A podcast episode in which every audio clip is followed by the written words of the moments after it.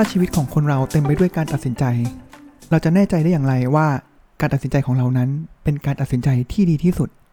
สวัสดีครับ พบกับสุจิปุริแคส EP ที่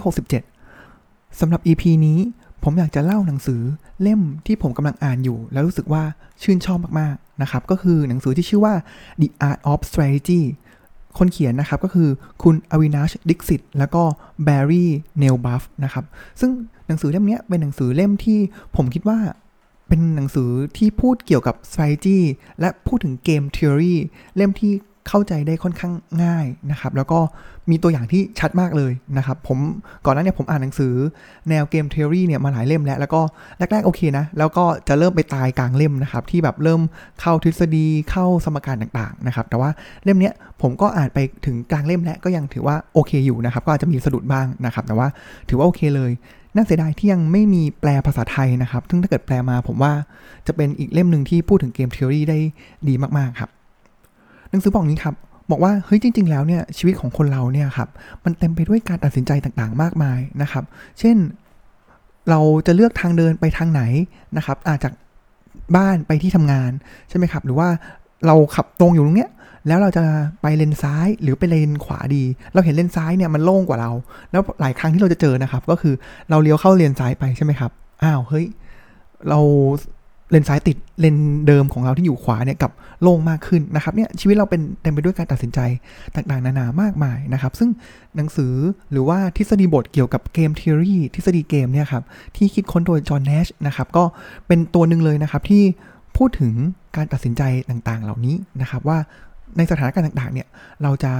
ตัดสินใจได้ดีที่สุดได้อย่างไรนะครับ เราจะชนะเกมเกมนั้น หรือว่าอาจจะไม่ได้ชนะ แต่ว่าเกิดประโยชน์สูงสุดต่อตัวเราในเกมเกมนั้น ในการตัดสินใจนั้นๆ ในสถานการณ์นั้นๆ ได้อย่างไร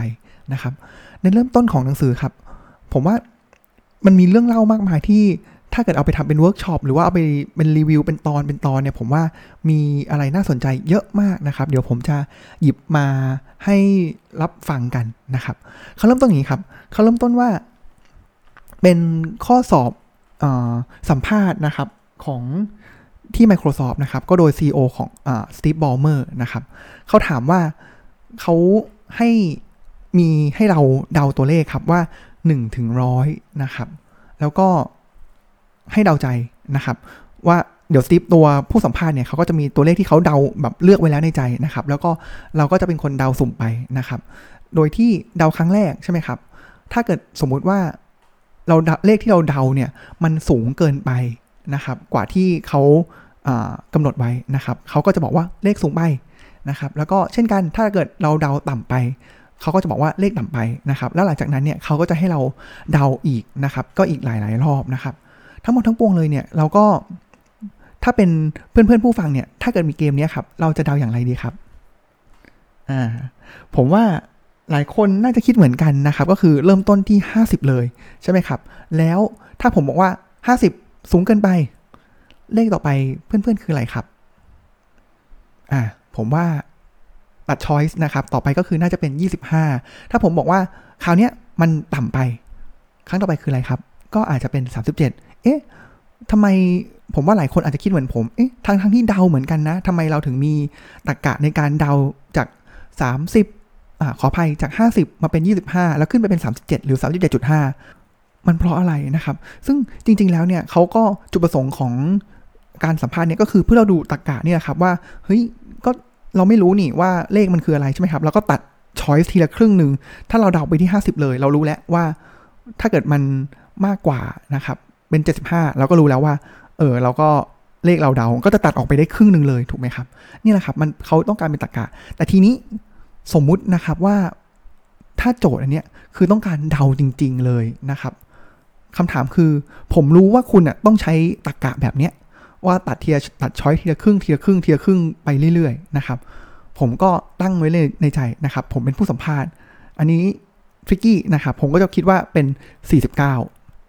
โอ้โห ผมว่าคาเนี้ยหายนะเลยใช่ไหมครับ เพราะว่าถ้าเกิดเราเดาแบบตัดช้อยใช่ไหมครับ ก็คือ 50 นะครับ แล้วสเต็ปต่อมาก็คือเราตัดครึ่งนะครับ เป็น 25 25 ผมบอกต่ำไป คุณก็บอกเป็น 37 ผมก็บอกต่ำไป จาก 37 คนคงไม่กระโดดขึ้นมาเป็น 49 เลย ถ้าเกิดใช้แบบตรกกะตัดครึ่งตัดครึ่งอย่างนี้นะครับ เพราะฉะนั้นผมก็เบียดให้สุดตรง 49 ไปเลยนะครับ มันก็จะทริกกี้ เพราะฉะนั้นโจทย์ของเกมท h e o r y เลยนะครับ คือเราต่างคนต่างรู้อยู่แล้วแหละว่า logic ของเราเป็นอย่างไร และ logic ของคู่แข่งเป็นอย่างไร อีกฝั่งตรงข้ามเป็นอย่างไรนะครับ เมื่อเรารู้ว่าเขาเป็นอย่างไร เราก็คิดอีก step หนึ่งเหนือเขาขึ้นไป อันนี้แหละครับนี่คือสิ่งที่เกิดขึ้นจริงในอของทฤษฎีเกมนะครับ มีตัวอย่างหนึ่งครับ ผมว่าก็น่าสนใจเช่นกันนะครับ เขาบอกว่าอย่างนี้ครับ เขาบอกว่าในรายการเกมโชว์อันนึงนะครับก็จะมีแคนดิเดต3คนนะครับที่ก็มีความสามารถ 3 คนเลยนะครับ แต่ว่าก็จะมี ที่แบบ outstanding เลย 1 คนที่เก่งมากๆนะครับ แล้วก็รู้สึกว่าถ้าเกิด 3 คนเนี้ยเขาจะเอา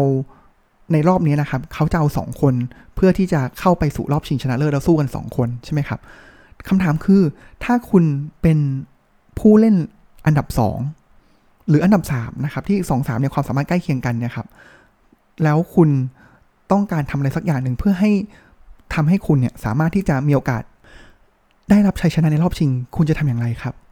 หลายครั้งเลยนะครับ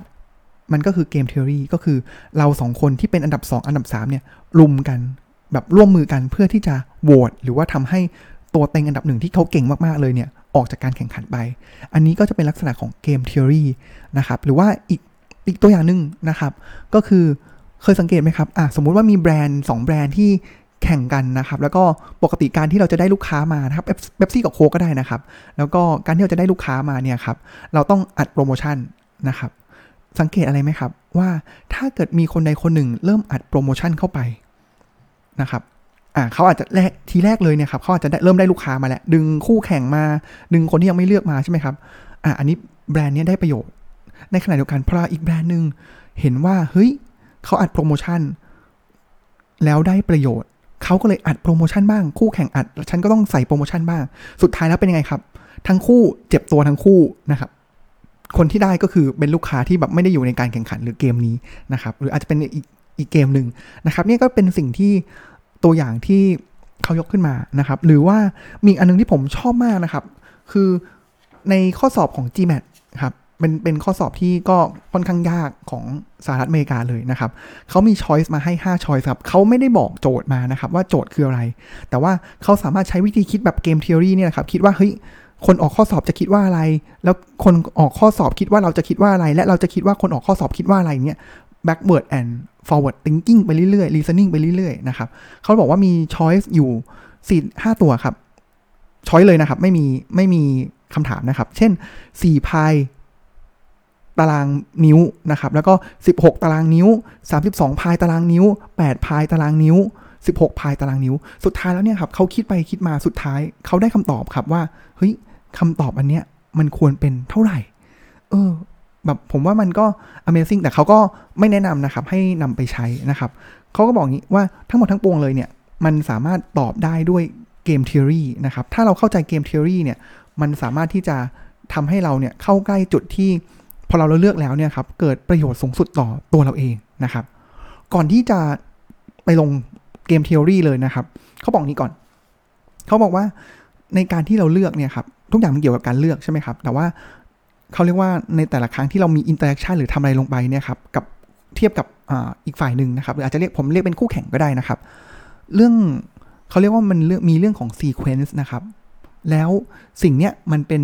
สิ่งสำคัญกำหนดเลยว่าเราจะเล่นเกมแบบไหน หมายความว่าไงครับ หมายความว่าอย่างแรกเลยก็คือ เหมือนหมากรุก อันแรกก็คือเขาเรียกเป็น sequential นะครับ ก็คือแบบทำทำถัดกัน ผมเลือกผมทำสิ่งนี้ คุณทำสิ่งนั้น แล้วผมก็ทำอีกสิ่งหนึ่งคุณทำอีกสิ่งหนึ่งก็คือผลัด turn กันไป เหมือนหมากรุกที่ผลัดคิวกันไปนะครับ กับอีกแบบหนึ่งเลยครับ มันคือเรื่องของเขาเรียกว่าใช้ว่าเป็นแบบ simultaneous นะครับ ก็คือ ทำพร้อมกันเลยนะครับแล้วก็เอาผลมาดู เช่น มันก็คือเช่นของการประมูลนะครับหรือว่าอีกเคสหนึ่งที่พอเราพูดถึง game theory แล้วเนี่ยมันก็เป็นเคสที่พูดถึงกันมากนะครับ แล้วมันคือ simultaneous เลยนะครับ ก็คือทำพร้อมกันก็คือเรื่องของ prisoner dilemma นะครับ ก็คือเคสเป็นอย่างนี้ ทบทวนนะครับสำหรับคนที่อาจจะยังไม่คุ้นเอ๊ะว่า prisoner dilemma เนี่ยคืออะไรนะครับ วิธีการของ prisoner dilemma เนี่ยครับก็คืองี้เขาบอกว่าเขาก็จะเอานักโทษสองคนเนี่ยครับไปทำการแยกขังนะครับ แล้วก็ดูว่าคนไหนที่จะสารภาพ แล้วคนไหนที่จะเงียบไม่ปริปากบนนะครับ แล้วก็ถามทีละคนถามว่าสัมภาษณ์สารภาพไหมหรือว่าจะเงียบนะครับ แล้วสิ่งที่เขาบอกก็คือกรณีที่ที่หนึ่งเลยนะครับ ที่ทั้งคู่สารภาพนะครับ อันนี้จะเป็นยกตัวอย่างขึ้นมานะครับ ว่าถ้าทั้งคู่ สารภาพนะครับ ก็ติดคุกทั้งคู่คนละสิปีไปเลยนะครับ ก็คืออะแต่ถ้าเกิดทั้งคู่เนี่ยปริปากเงียบไม่พูดนะครับอะก็เหตุเกิดขึ้นแล้วนะครับ ก็อาจจะจำคุกทั้งคู่แค่ 1 ปีนะครับ ในขณะเดียวกันครับ ถ้าคนหนึ่งใน A นะครับ สารภาพ ส่วนใน B ที่เงียบนะครับ สิ่งที่เกิดขึ้นก็คือ คนที่ยอมรับสารภาพเนี่ยจะถูกปล่อยตัว ขณะที่อีกคนหนึ่งเนี่ยก็คือจะโดนโทษสูงสุดเลย อาจจะจำคุกตลอดชีวิต เช่นเดียวกันครับ ถ้าเกิด B สารภาพส่วน A เงียบ คนที่สารภาพเนี่ยได้รับการปล่อยตัวนะครับ แล้วก็คนที่เงียบเนี่ยก็จะโดนติดคุกตลอดชีวิตนะครับ นี่แหละครับก็เลยเป็นสิ่งที่เกิดขึ้นนะครับ ว่าเฮ้ยสุดท้ายแล้วเนี่ยครับถ้าทั้งคู่รู้นะครับ แต่จริงๆเขาไม่รู้ ทางเลือกที่ดีที่สุดเลยก็คือเงียบทั้งคู่ก็โดนหนึ่งปีทั้งคู่ แต่ถ้าเกิดคนใดคนหนึ่งหรือว่าในเเนี่ยคิดว่าเฮ้ยบีแม่งสารภาพแน่นอนเลย ทางเดียวที่จะทำได้เลยก็คือตัวเองก็ต้องสารภาพด้วยนะครับ ก็คราวนี้ก็จะโดนโดนทั้งคู่นะครับ ก็ห้าปีสิบปีนะครับ แต่ว่าถ้าเกิดสมมุติว่าเพราะถ้าเกิดเรารู้อยู่แล้วว่าอีกฝั่งนึงเนี่ยสารภาพแน่ๆนะครับ อันนี้เราต้อง save ตัวเองนะครับ อันนี้เป็นตัวอย่างของ prisoner dilemma นะครับที่จะเป็นเคสที่เราเจอกันบ่อยมากๆนะครับ ผมยกตัวอย่างนี้ มันก็คือย้อนกลับไปในกรณีของแบรนด์2แบรนด์นี่แหละครับ ที่เขาตั้งราคานะครับ อันแรกเลยก็คือถ้าเกิดทั้งคู่ไม่ทำอะไรเลย ก็ไม่ได้เสียตังอะไรมาก เขาก็ได้ลูกค้าเท่าเดิมอยู่ แต่ถ้าเกิดคนนึง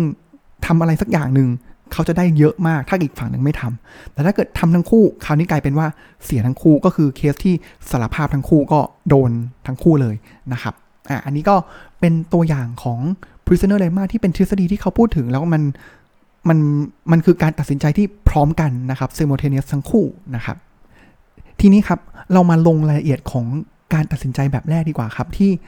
เป็นแบบซีเควนเชียลนะครับ เราทำเขาทำเราทำเขาทำสลับเทินกันไปนะครับ ซึ่งตัวอย่างที่ยากที่สุดเลยนะครับ ก็เป็นเรื่องของการเล่นหมากรุกนะครับ ที่แบบโอ้โหมันจะมี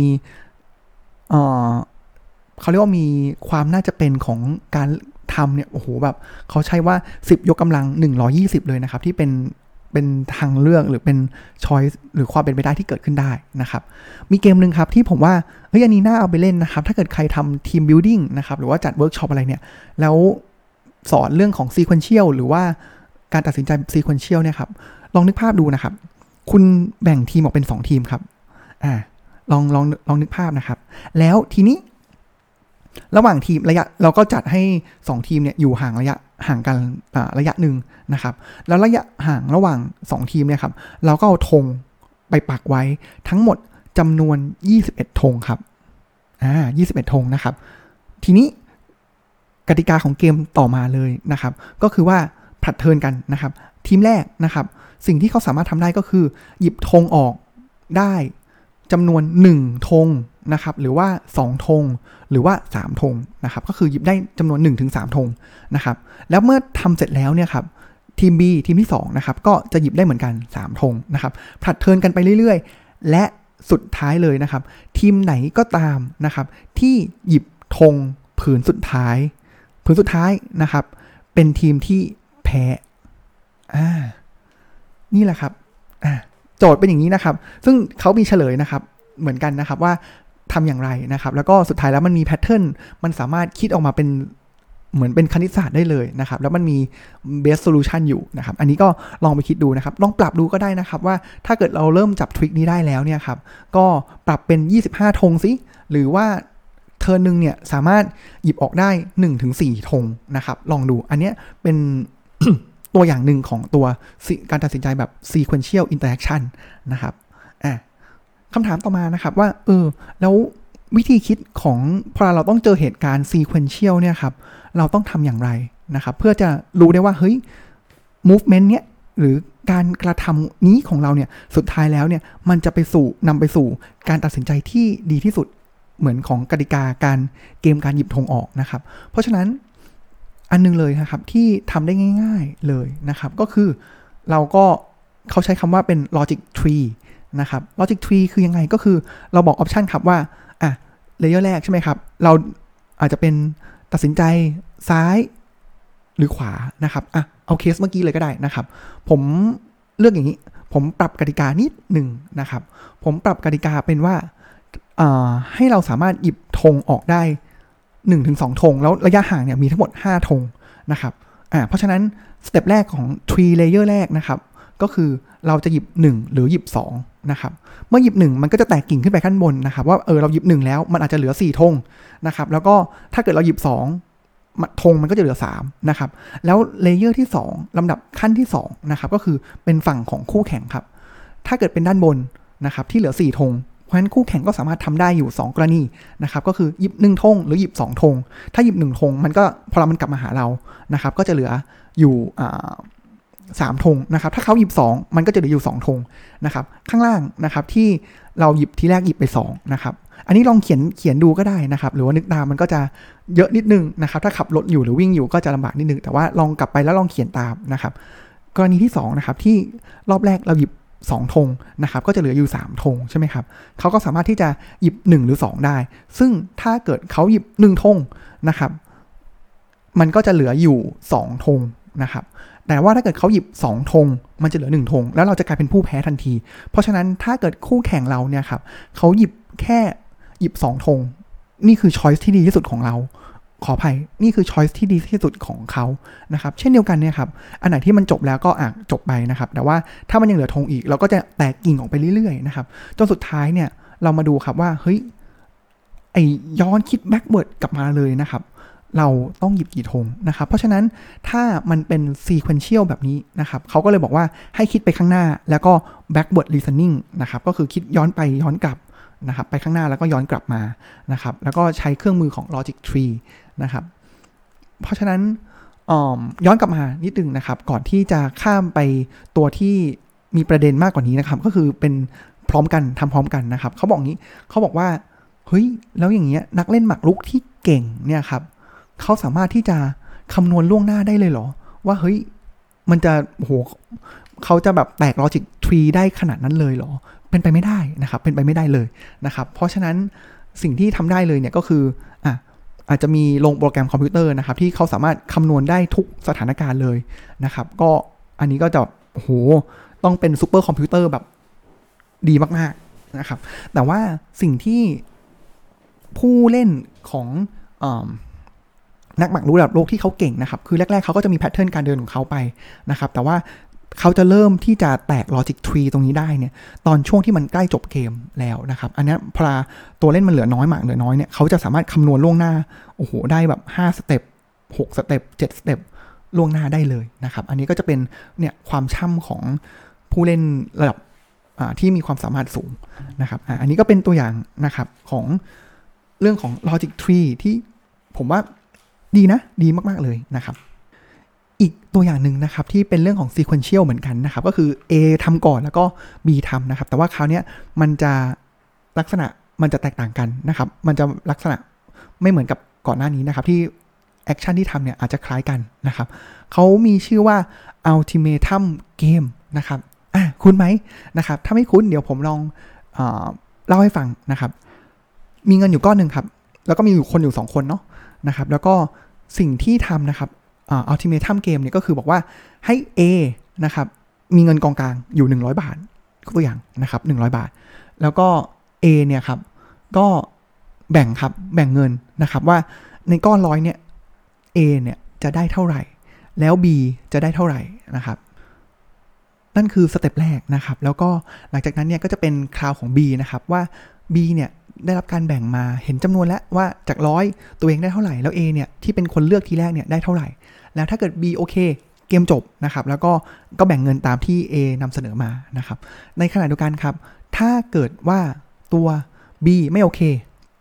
เกมจบทันทีนะครับ เพราะฉะนั้นมาถึงตรงนี้แล้วเนี่ยอยากให้เพื่อนๆเนี่ยลองหยุดนึกดูสักนิดนะครับว่าถ้าเกิดเราเป็น A เนี่ยเราจะแบ่งให้เท่าไหร่นะครับ แล้วก็ถ้าเราเป็น B เนี่ยเท่าไหร่เราถึงจะโอเค นะครับ ซึ่งถ้าเกิดแบบเป็นแบบคนที่เรียนแบบเหมือนนักเศรษฐศาสตร์ตรกะสูงๆมาก ถ้าผมเป็นแบบเราเป็น B นะครับ คือไม่ว่าเท่าไหร่มันก็ดีหมดหมดเลยถูกไหมครับ ก็คือถ้าเกิดเขาแบ่ง 99 กับ 1 มาเนี่ย เราได้ 1 ใช่ไหมครับ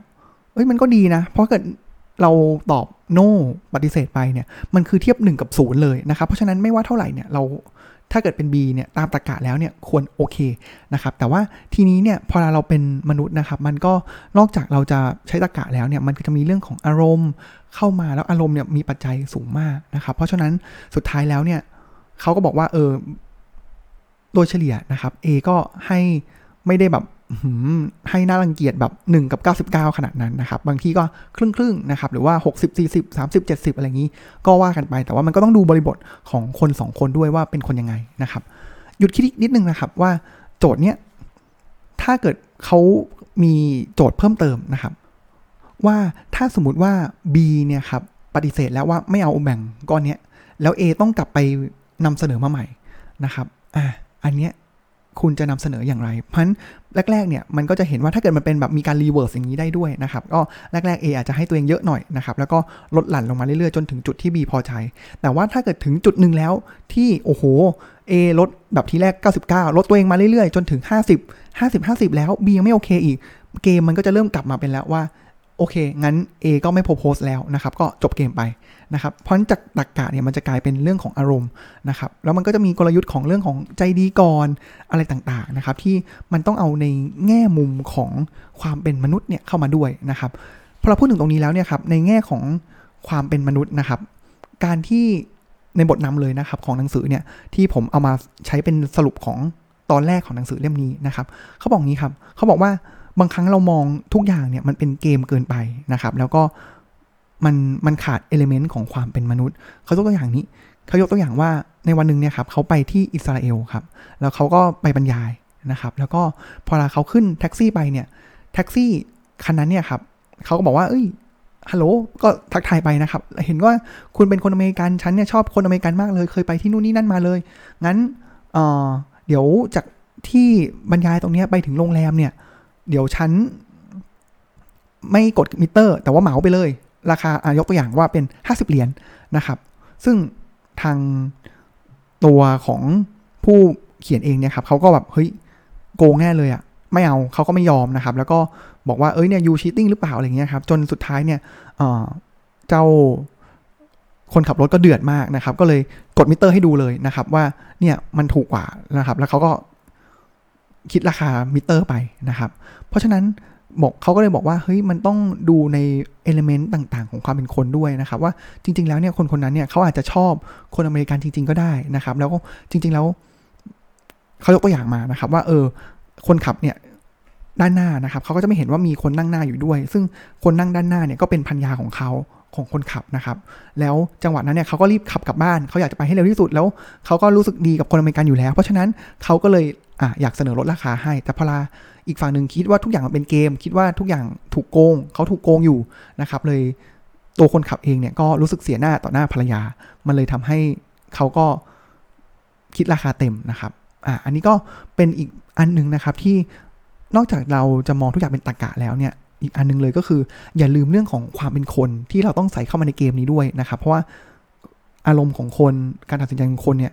มันมันมาจากอารมณ์นะครับ เป็นส่วนใหญ่แบบเป็นจุดสำคัญเลยแหละนะครับ แต่ว่าถ้าเรารู้หลักการของเกมทฤษฎีแล้วเนี่ยครับ มันก็ทำให้เราเนี่ยก็ค่อนข้างที่จะมีหลักการ แล้วรู้ว่าเฮ้ย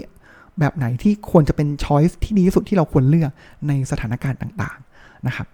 วันนี้ก็เกริ่นนำหนังสือเล่มนี้ก่อนนะครับ เล่มที่ผมว่าดีนะดีจริง ๆ แล้วก็เดี๋ยวครั้งหน้ามาต่อกันนะครับ ว่าแล้วถ้าเกิดการตัดสินใจหรือเกมที่มันต้องทั้งคู่เนี่ยต้องดำเนินการ กระทำเนี่ยพร้อมๆกันนะครับ มันมีหลักการหรือว่ามันมีตัวอย่างที่น่าสนใจอย่างไรบ้างนะครับ แล้วเดี๋ยว